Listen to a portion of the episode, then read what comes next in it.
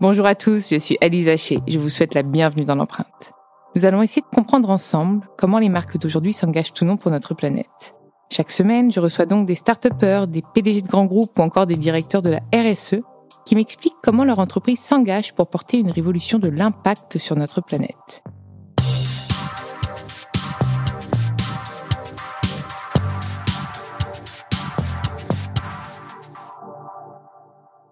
Et avant de commencer cet épisode, je souhaite vous présenter le nouveau partenaire de l'empreinte. Another day is here and you're ready for it. What to wear? Check. Breakfast, lunch and dinner? Check. Planning for what's next and how to save for it? That's where Bank of America can help. For your financial to-dos, Bank of America has experts ready to help get you closer to your goals. Get started at one of our local financial centers or 24-7 in our mobile banking app. Find a location near you at bankofamerica.com slash talk to us. What would you like the power to do? Mobile banking requires downloading the app and is only available for select devices. Message and data rates may apply. Bank of America and a member FDIC. When you need mealtime inspiration, it's worth shopping Kroger, where you'll find over 30,000 mouthwatering choices that excite your inner foodie. And no matter what tasty choice you make, you'll enjoy our everyday low prices, plus extra ways to save, like digital coupons worth over $600 each week. You can also save up to $1 off per gallon at the pump with fuel points. More savings and more inspiring flavors make shopping Kroger worth it every time. Kroger, fresh for everyone. Fuel restrictions apply. Dans ce nouvel épisode de l'empreinte, j'ai le plaisir de recevoir Isabelle Alouche, la CEO de Sandro, la célèbre marque de prêt-à-porter française depuis 1984 et toi tu es CEO depuis 2019, c'est ça? Tout à fait. Je suis ravie de t'accueillir dans l'empreinte. Vaste sujet, le prêt-à-porter. En plus, c'est un sujet dans lequel je me plonge en ce moment de plus en plus. Je reçois de plus en plus de marques parce que je crois que la mode, c'est quand même un, un secteur qui est l'un des plus polluants. Et donc, euh, de voir que toutes les marques se réinventent, moi, ça me fait plaisir et je pense qu'on va en parler. Je pense que c'est l'un des enjeux de Sandro. J'ai hâte de, te découvrir d'abord. Qui es-tu? Eh bien, donc, euh, Isabelle Alouche, euh, moi, je travaille au sein de, du groupe SMCP, dont Sandro fait partie depuis bientôt huit ans. Je me suis d'abord occupée de la marque euh, Claudie Pierlot pendant cinq ans et j'ai rejoint Sandro donc il y a deux ans et demi, euh, aux côtés euh, des fondateurs de Sandro qui sont toujours présents, qui sont Evelyne Chitrit et son fils Ilan, qui sont directeurs artistiques de la femme et de l'homme chez Sandro. Super. Et donc, ici dans l'empreinte, tu sais, on parle des sujets RSE comme ils sont tellement vaste, je pense qu'on va tout de suite se concentrer là-dessus. Tu as dû voir, même si c'est que depuis 2019, mais même depuis 2019, ça fait deux ans, tu as dû voir quand même des prises de conscience sur cette mode, euh, sur cette durabilité de la mode, sur cette responsabilité, comment consommer, toujours rendre ça sexy, attractif, mais être plus responsable. Du coup, Sandro s'est engagé, j'imagine? Oui, Sandro s'est engagé. Euh, sachant que euh, pendant de nombreuses années, euh, la, la clé d'entrée, enfin la baseline de Sandro, c'était l'élégance de la discrétion. Voilà, c'est comme ça qu'on décrivait notre marque quand on devait en faire le pitch très rapide. Et ça se ressent dans tout un tas de choses dans, dans l'entreprise, dans la posture de nos fondateurs qui sont très discrets et dans l'ensemble des projets qu'on peut mener sur lesquels on ne prend pas la parole. Ce n'est pas pour ça qu'on ne travaille pas assidûment dessus. Et la RSE a fait partie de, de ces chantiers-là. Donc, les chantiers autour de la RSE, ils sont initiés chez Sandro depuis pas mal d'années maintenant. Et on commence maintenant euh, à euh, vouloir euh, montrer de façon beaucoup plus ouverte ce que nous faisons. Ça répond aux attentes de nos clients, cette, cette prise de position. Ça répond aussi aux attentes de nos collaborateurs. J'ai parmi mes collaborateurs de très nombreuses personnes qui font partie des générations Gen Z, Millennials, et qui sont très demanding sur ces sujets-là et qui nous amènent aussi à travers toutes leurs envies, euh, toutes leurs idées euh, à nous réinventer et aller, euh, aller plus vite et en parler beaucoup plus que ce ne pouvait être le cas par le passé. Sache que la RSE fait partie des piliers stratégiques de développement de Sandro pour les années à venir. Une vraie volonté d'accompagner la mutation de la mode pour l'amener dans des chemins beaucoup plus responsables. Et donc concrètement, comment ça se matérialise ces engagements? Alors, ça se matérialise euh, par plusieurs choses. On a aujourd'hui euh, formalisé une stratégie RSE qu'on a appelée Sandro for the Future, qui est structurée autour de cinq grands chantiers, on va dire. le premier, ça a été de vouloir produire moins pour limiter notre empreinte carbone. Donc ça veut dire logiquement produire moins, finalement ce serait s'amputer d'un chiffre d'affaires Oui. Ou produire mieux Alors, c'est les deux, en fait. C'est une volonté de produire moins, de produire mieux et d'encourager la circularité. Donc, peut-être de réduire aussi ses coûts de production C'est, pas forcément ça. La, première chose, pour que tu comprennes notre business model et du coup la façon dont on, dont on travaille, c'est que euh, la clé d'entrée chez Sandro, c'est la mode à l'inverse de euh, certaines marques qui ont euh, des catalogues de produits euh, qui sont à 90% des produits permanents, qui restent les mêmes au fur et à mesure des saisons. Nous, nous travaillons vraiment autour des dernières tendances de la mode que nous interprétons dans nos collections pour les rendre accessibles au plus, au plus grand nombre. Ça veut dire que chaque saison, nous arrivons avec une très grosse partie de nos collections qui sont entièrement revues, repensées par nos studios euh, de création. Et euh, quand euh, tu as ce type de fonctionnement, effectivement, tu peux te dire ah ben voilà gaspillage, gaspillage, tout à fait collection éphémère. Surtout que on l'a vu ces derniers mois avec le confinement, on peut très bien vivre pendant plusieurs mois avec deux jeans et trois t-shirts et que tout se passe bien. Mais tu vas rire, mais je me suis lancé un défi zéro achat pendant un an. Bah, ça m'étonne je te Dirais je dans pense un que tu n'es pas la seule. Mais c'est, enfin, oui, je vais, je vais voir. Je, mais oui, oui, on tente hein, tous. La première chose que nous avons euh, essayé de faire, euh, sans euh, nous écarter de notre business model qui est de d'apporter de, façon très régulière une nouvelle proposition mode, qui est ce que recherchent nos clients, c'est de regarder comment nous pouvions rationaliser nos collections. Et entre 2018 et 2020, nous avons diminué de 25% euh, le nombre euh, de références dans nos collections. mais ça veut dire globalement ou par saison? Puisque tu m'expliquais que c'était en fonction des saisons. Par saison. Par, saison. D'accord. Donc, on, on a euh, beaucoup moins de modèles. On a 25% de modèles en moins dans nos collections aujourd'hui que ce n'était le cas en 2018, par exemple. La deuxième chose, c'est que comme nous sommes une marque assez grosse, nous faisons plus de 500 millions d'euros de chiffre d'affaires, nous sommes distribués dans plus de 700 magasins, dans plus de 40 pays un des sujets, un des enjeux euh, très importants pour nous, euh, c'est euh, de nous assurer que nous vendons le maximum des produits que nous produisons. Donc, il y a toute une logique, tout un travail qui est fait avec les équipes pour nous assurer que nous avons toujours le bon produit au bon endroit au bon moment, pour nous assurer un maximum de chances de le vendre. Et la conséquence de ça, c'est d'arriver en fin de saison avec ce qu'on appelle des stocks résiduels, donc c'est ce qui reste une fois que la saison est terminée, les plus petits possibles. Et c'est ces stocks résiduels qui aujourd'hui, dans le monde de la mode, sont souvent l'enjeu des discussions euh, sur le gaspillage, puisque par le passé, il y a un certain nombre de marques qui détruisaient ces stocks résiduels. Donc nous, nous travaillons à avoir des stocks résiduels qui sont euh, les plus petits possibles. Et en fin de saison, s'il y a des produits que nous n'avons pas euh, vendus. Nous avons des circuits d'écoulement qui sont soit, par exemple, des acteurs de ce qu'on appelle le off-price, soit des outlets physiques, soit des associations des, des, partenaires comme VP, tu vois, ou des associations à qui nous donnons les produits pour qu'ils puissent en faire bénéficier. Donc il n'y a pas de perte, il n'y a plus de perte de ces stocks. Alors il y a, ça fait longtemps chez Sandro qu'on ne détruit plus du tout euh, euh, de, produits.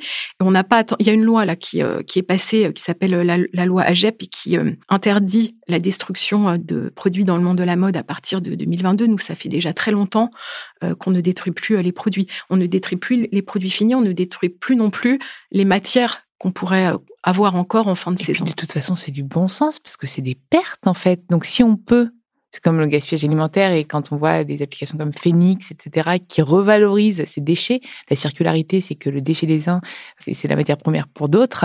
Et ben, en fait, finalement, l'écologie reste du bon sens. Donc, on peut créer de la valeur. Et puis ces déchets sont très beaux en plus, j'imagine. Moi, j'adore les pièces uniques un peu. Tiens, d'ailleurs, les défectueux, vous avez forcément des, des, des toutes les pièces défectueuses, vous en faites quoi Alors, les défectueux, on travaille avec euh, une entreprise qui nous aide à revaloriser euh, les défectueux. Souvent, euh, qu'on caractérise comme indéfectueux euh, dans notre euh, dans notre jargon interne, c'est une pièce qui en magasin a été essayée par une cliente ou un client et au moment de l'essayage a été par exemple sali par une trace de fond de teint ou a été craqué, voilà. Et donc c'est des produits que on sort du circuit de vente et que euh, on rassemble et qu'on confie à une association qui va les, revaloriser, donc les nettoyer, les réparer si besoin, de manière à ce qu'ils puissent réintroduire des circuits d'écoulement comme ceux dont euh, je te parlais tout à l'heure. Voilà. Ah, super. Et donc bon là on a parlé un petit peu de, limiter le gaspillage, mais il y a aussi la matière première qui est intéressante.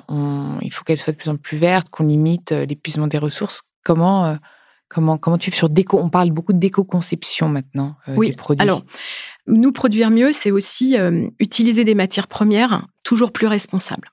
Pour te donner euh, une idée, aujourd'hui, euh, là sur par exemple automne-hiver 2021, qui est la collection qui est en magasin en ce moment, 50% de nos collections sont éco-responsables.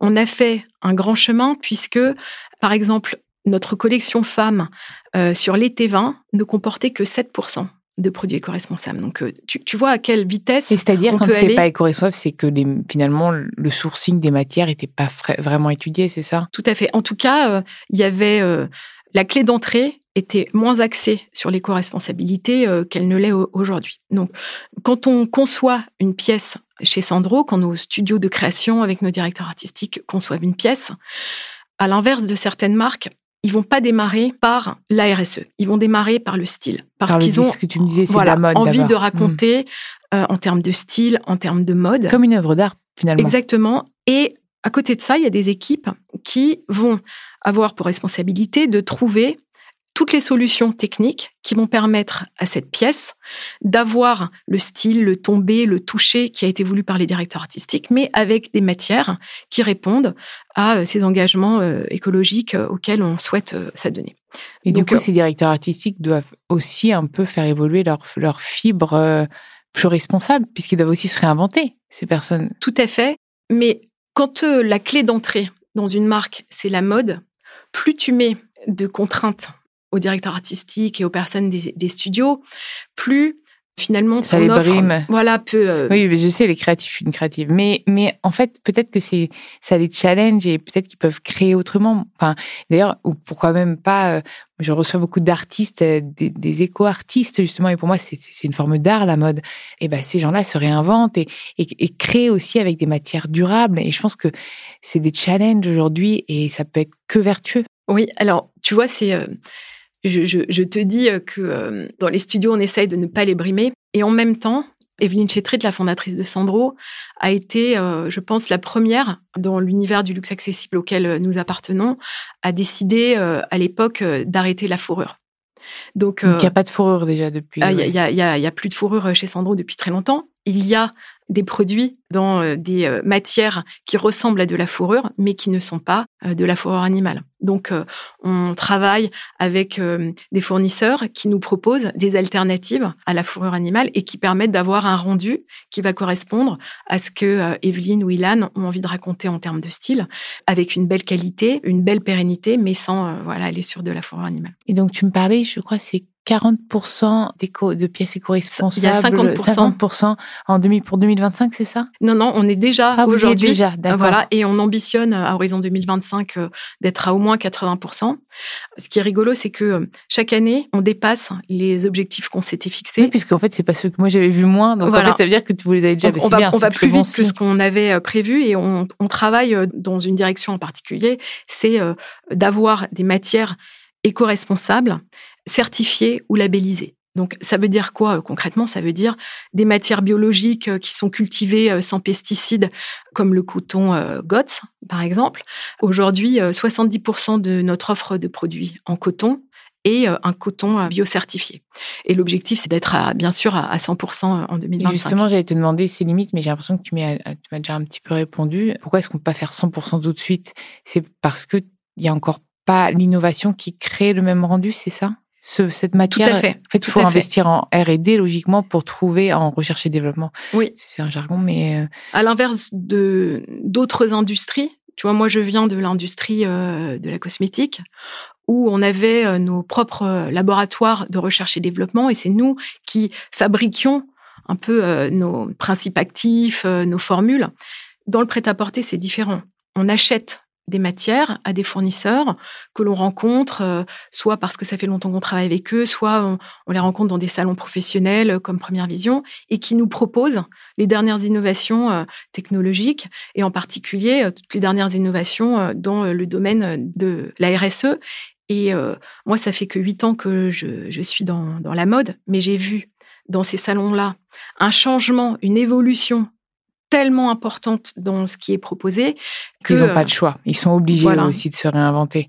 Et donc maintenant, donc oh, c'est intéressant ce que tu dis parce que justement le sourcing aujourd'hui finalement quand enfin moi je le sais après je sais pas si on est tous pareil que moi moi quand j'achète une pièce bon ça ne m'est pas arrivé depuis quelques mois puisque je suis en je suis en déconsommation mais j'aime avoir une histoire j'aime savoir d'où elle vient pas simplement la belle Made in France savoir qui l'a produite ça ça moi elle, elle me raconte une histoire et est-ce que c'est aussi une volonté de Sandro au-delà du rendu de d'avoir une vraie traçabilité et, euh, et, de savoir qui produit. Euh. Alors, bien sûr, nous, euh, produire mieux, c'est aussi produire de façon éthique et responsable. Donc, on a mis en place tout un, un certain nombre de garde-fous qui nous permettent de nous assurer euh, que euh, on va bien dans cette direction-là. Donc, euh, on a par exemple des conditions générales d'achat qui régissent les règles de la relation commerciale au sens large avec nos fournisseurs, c'est-à-dire le respect de la loi en matière de travail, et euh, on a également un code de conduite fournisseur qui définit l'ensemble des obligations sociales et environnementales auxquelles euh, notre fournisseur doit se, conformer. On exige de ces fournisseurs des euh, certifications sociales. Alors, je ne sais pas si tu les connais, par exemple BSCI, VRAP, enfin voilà, c'est mmh. des choses assez techniques. Donc, des, des, certifications sociales ou environnementales, ISO 5001, mmh. ISO 14001. Et derrière, on effectue des audits auprès de nos fournisseurs pour, euh, via des organismes internationaux reconnus, pour nous assurer que euh, nos exigences éthiques, sociales ou environnementales sont bien respectées. Donc, euh, tu vois, pour te donner une idée sur l'aspect social, 90% de nos fournisseurs auront été audités en 2021 et 55% sur les critères environnementaux. Donc là, on va, tu vois, on avance très très vite dans cette direction-là parce que euh, produire de façon euh, responsable, c'est certes les matières, mais c'est aussi qui fabrique, où et comment. Et d'ailleurs, en parlant de où, est-ce qu'il y a une volonté aussi de relocaliser tout ça? Puisqu'on est quand même une marque, enfin, on est, je ne suis pas dedans, mais vous êtes une marque euh, française. Alors, moi, j'ai toujours cette un peu cette ambivalence le côté de produire en France, mais après d'exporter le monde entier, quid de l'empreinte carbone? Tout ça, c'est un calcul, en fait. Il faut savoir comment optimiser son empreinte Et est-ce qu'il y a un calcul aussi qui est fait par Sandro pour essayer de peut-être ou qui sera fait? Parce que beaucoup de marques commencent à se dire bon, ok, c'est bien, là je fais tout en France, donc c'est bien parce que c'est made in France, donc je, je fais travailler l'emploi local. Par contre, j'exporte en, Asie, en, aux States, etc. Donc finalement, je m'y retrouve ou pas? C'est voilà. Est-ce que vous avez trouvé l'équilibre? Est-ce que vous le cherchez encore? Est-ce qu'il y a une volonté d'optimiser son empreinte carbone? Alors, chez Sandro, comme je te disais tout à l'heure, on est présent dans plus de 40 pays dans le monde. Donc, euh, la France reste un, pays très important pour nous. Mais euh, demain, euh, c'est pas là que va se faire le gros de notre chiffre d'affaires et c'est déjà pas là qu'il se fait aujourd'hui. Donc, le Made in France, quand on peut y avoir recours, bien sûr, on le fait, mais c'est pas euh, c'est pas comme ça qu'on guide le choix euh, de nos fournisseurs. Non, pas, de, de mémoire, c'est pas une marque made in France, c'est une marque française, mais c'est ça. C'est une marque qui va choisir son lieu de, de production en fonction du savoir-faire qu'elle souhaite obtenir pour obtenir la plus belle pièce. C'est comme ça qu'on choisit. C'est intéressant de comprendre aussi. Ce voilà. Donc, la clé d'entrée, c'est la qualité. Quel est le fournisseur qui va nous permettre d'avoir le meilleur produit, le, plus beau produit, celui qui va euh, apporter le, plus de satisfaction euh, à notre client. La deuxième clé d'entrée, c'est il faut que ce fournisseur qui sait faire de la qualité, il soit aussi ce qu'on appelle nous compliant, c'est-à-dire conforme à notre cahier des charges euh, et nos conditions générales d'achat. Et ensuite, il faut que ce fournisseur il soit performant, ça veut dire que il puisse assumer les capacités de production qui sont nécessaires à une marque comme la nôtre. Et aujourd'hui, en France, la plupart des usines qui euh, existent encore en France ne savent faire que des petits volumes. Et euh, nous, on fait quand même des volumes qui sont, qui sont importants. Et puis, il faut aussi bien réfléchir à où on produit par rapport aux zones géographiques dans le monde où on va distribuer Oui, nos produits. ça, ça c'est Voilà. du bon sens. Parce que c'est vrai, quand on me dit je fais du Made in France, mais j'exporte aux States, parfois je leur dis, mais est-ce que vous avez calculé l'empreinte? Parce que quelle est votre volonté? C'est de. Parce qu'après, il faut aussi choisir ses combats. On peut pas tout faire, je pense, il faut, faut choisir ses combats. Donc nous, il y a, y a quand même euh, 60% de euh, notre euh, production qui est faite en zone Euromed, c'est-à-dire Europe et bassin mé- méditerranéen, et le reste qui est fait en Asie, dans différents pays d'Asie, où à chaque fois on va chercher euh, une expertise euh, particulière. Et ensuite, pour optimiser l'empreinte carbone, on a des circuits logistiques qui permettent d'acheminer les produits. Si par exemple un produit est fabriqué au Vietnam ou en Chine, et qu'il doit être distribué dans notre filiale asiatique, on va l'acheminer directement en Asie sans passer par l'Europe. De même pour euh, les US, qu'on va pouvoir approvisionner euh, directement pour euh, limiter la longueur des, des circuits. Super. Et comment euh, Sandro optimise son empreinte carbone, du coup, puisque vous êtes quand même présent dans beaucoup de pays, donc il va falloir peut-être un peu réduire aussi euh, l'empreinte liée au transport? Alors, ce que euh, nous faisons dans ce domaine-là, c'est de favoriser les modes de transport qui sont les moins polluants. Le mode de transport le moins polluant aujourd'hui euh, pour l'industrie de la mode, c'est le bateau. Et euh, donc, on a complètement revu tous nos rétro-plannings de production pour pouvoir acheminer un maximum de nos marchandises par bateau. Je, je te dis ça parce qu'en fait, l'acheminement par bateau est beaucoup plus long que l'acheminement Oui, par, j'imagine. par avion. Mm. Donc, euh, tu décrètes pas que tu vas tout d'un coup passer tout euh, ton aérien euh, en bateau. Il faut que tu te sois organisé en amont pour pouvoir le faire et euh, pouvoir euh, intégrer dans tes plannings euh, de production et de mise en, en commercialisation la durée d'acheminement. Donc, on a fait un énorme travail là-dessus, puisque tu vois, on est passé à 84% de nos productions qui ont été acheminées par bateau avant le Covid. Je Et par avion, du coup, il reste quoi? Qu'est-ce que tu as 11%.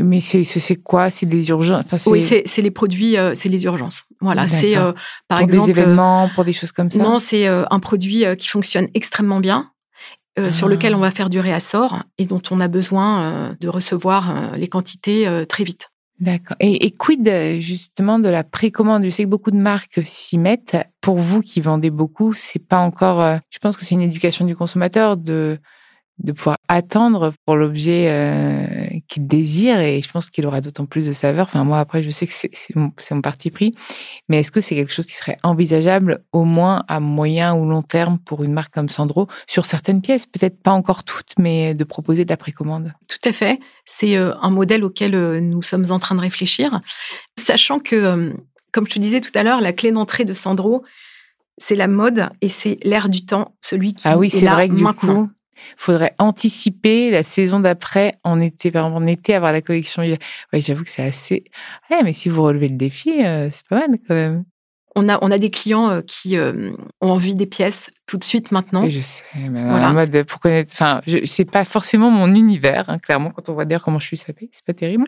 Mais euh, mais oui, je vois, je vois cet univers un peu. Mais juste, enfin, je pense qu'on va devoir tous se rééduquer et euh, et ce monde-là aussi. Et peut-être que puis il y a une ère, il y a quand même une grande tendance du vintage. Hein. Même ces gens-là commencent à vouloir des pièces qui un peu vieilli, un peu vécu, une, une collection euh, automne euh, 2015 qui ressort en automne 2000. C'est peut-être aussi des choses à revoir. Pourquoi pas recréer avec d'anciennes pièces? Enfin, ça peut être des choses euh, à imaginer. Alors, notre réponse dans ce domaine-là, que, que nous on qualifie comme euh, la circularité, c'est euh, ce que nous sommes en train de, de lancer. C'est euh, le site de seconde main, Sandro, que, euh, qui va voir le jour euh, à la fin du mois d'octobre, avec euh, donc le lancement d'une plateforme qui va permettre à nos clients Sandro de pouvoir revendre leurs anciennes pièces pour pouvoir encourager à nos côtés cette, cette démarche RSE. Donc, et en les revendant, ils vont avoir un. Ça va marcher comment? Ils ont un bon d'ach- bon d'achat pour s'en racheter une nouvelle ou c'est simplement ils peuvent gagner de l'argent Alors, l'idée, hein, c'est de simplifier au maximum euh, le parcours pour, euh, pour le client. Voilà, si toi, tu souhaites vendre une pièce Sandro, tu te rends sur le site Sandro Seconde Main, tu euh, rentres quelques informations sur la pièce, on va te calculer la valeur euh, de la pièce euh, d'occasion. Tu vas accepter ou pas. Voilà, tu vas accepter par exemple euh, qu'on te la reprenne au prix euh, indiqué. Et nous, on va t'émettre un bon euh, d'achat que tu vas pouvoir utiliser soit sur notre site internet, soit dans nos magasins, soit sur le site de seconde main pour te racheter une pièce de seconde main si, euh, si tu préfères. Voilà. Tu vas renvoyer ta pièce, elle va être euh, expertisée, euh, remise en état si nécessaire par nos services, nettoyée si nécessaire et revendue. Super. C'est des beaux engagements. Et donc, bon, les, les prochains challenges, pour, il y en a plein, hein, j'imagine. C'est quoi encore aujourd'hui, toi, tes, tes principaux freins? Ce qui te manque pour accélérer encore plus ce processus d'éco-responsabilité? Alors, moi, en fait, comme je te le disais tout à l'heure, je dépends de l'avancée de la technologie pour pouvoir euh, aller plus loin dans ce que je vais proposer en termes de matière éco-responsable. Par en exemple, interne, pour le cuir, on voit, on voit sortir du cuir d'ananas, du cuir de coco, etc. Alors moi, je, suis un peu dubitatif à ça. Je me dis, mais qu'est-ce qu'on est en train de faire avec du cuir de coco et du cuir d'ananas? Mais est-ce que c'est des alternatives qui peuvent te paraître euh, possible. Alors, c'est des alternatives qui peuvent nous paraître possibles. Mais à inclure de façon raisonnée, comme tout, finalement, faut pas surproduire du cuir de coco et de cuir d'ananas. Oui, et puis euh, il faut que ce cuir de coco ou ce cuir d'ananas, il vieillisse bien dans le temps, il soit de bonne qualité. Euh. Sinon, on va le jeter, on va le... Oui. Donc oui, tout ça, c'est à étudier en fait. Voilà, donc il y a, y a, cet aspect-là, hein, c'est comment euh, voilà les fournisseurs vont continuer à innover pour nous proposer euh, des matières, euh, des euh, fournitures qui nous permettent de, continuer à avancer dans cette direction. Le deuxième challenge pour nous, c'est autour du transport, puisque là, on l'a vu pendant le, Covid, toute la perturbation que la pandémie a entraîné dans les flux aériens, les flux maritimes, l'augmentation du prix du transport a euh, quand même euh, été assez impactante pour nous.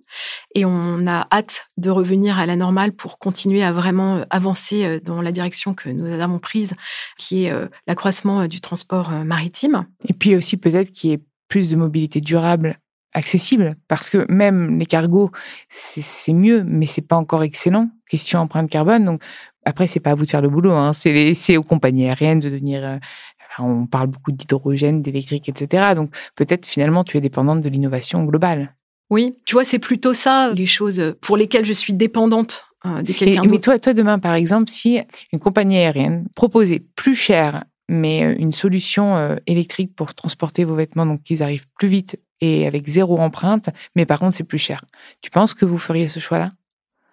C'est des questions que je me pose pour des marques, c'est parce qu'à un moment, s'il y a la solution, mais que du coup, comme c'est des solutions un peu niche. Pour moi, il n'y a pas de frein majeur à, continuer à accélérer les initiatives qu'on a en faveur d'une mode plus responsable. Et surtout, le, vrai moteur que j'ai moi euh, en interne euh, en tant que, que CEO euh, d'une marque comme Sandro, c'est que je suis extrêmement poussée et accompagnée par mes équipes qui mmh. sont extrêmement demandeuses de nouvelles initiatives et euh, qui euh, vraiment portent le projet à mes côtés de façon, euh, de, façon extrêmement dynamique. Et je te parlais tout à l'heure du lancement du site de seconde main. C'est un projet qui a été mené de façon collégiale avec énormément de personnes venu, du coup, dans l'entreprise. De tes équipes, ça? Bah, Oui, c'est une idée qui est... En fait, on a dans les instances de la marque, on a un comité RSE qui est composé de, collaborateurs hein, de, de, tous les services qui euh, amène des idées euh, sur euh, la façon dont Sandro doit s'inscrire dans, cette démarche responsable. Il fourmille d'idées. Hein, je te cache pas que on ne manque pas du tout d'idées. On est même obligé plutôt de, de, travailler à prioriser ces idées. Mais des, des, projets comme ça, c'est extrêmement galvanisant pour les équipes. Ça les intéresse énormément en termes de, de marque employeur. C'est aussi quelque chose qui est très attractif. Voilà, donc euh, moi j'ai envie de te dire, euh, je t'invite à venir euh, sur notre site de seconde main pour voir si tu trouves des pièces qui te plaisent, que tu auras envie de porter. Peut-être même, du coup, moi j'ai le droit d'en mettre sur le site. Et, si tu as quelques pièces dont, que tu n'as plus envie de porter, n'hésite pas à, les, à les vendre. Merci en tout cas, merci d'être venu dans l'empreinte et merci de m'avoir parlé de tout ça parce que je trouve que c'était vraiment passionnant. Ça montre en plus c'est un autre prisme parce que finalement, je, moi qui découvre un peu l'univers de la mode, euh, là, j'ai plutôt le prisme de, de, la vraie mode. Enfin, je dis pas que les autres marques ne sont pas des marques de mode, mais toi, tu me parlais plus d'art finalement en parlant de mode que je découvre et euh, donc euh, ça me fascine. Donc, je vais aller voir un peu tout ça et je vais aller voir ce site du coup de, de seconde main. Merci. Merci beaucoup, Alice. Merci à vous d'avoir écouté cet épisode. Vous pouvez retrouver tous les épisodes sur toutes les plateformes de podcast ainsi que chaque semaine sur thegood.fr. N'hésitez pas à liker, partager et commenter le podcast. À très vite.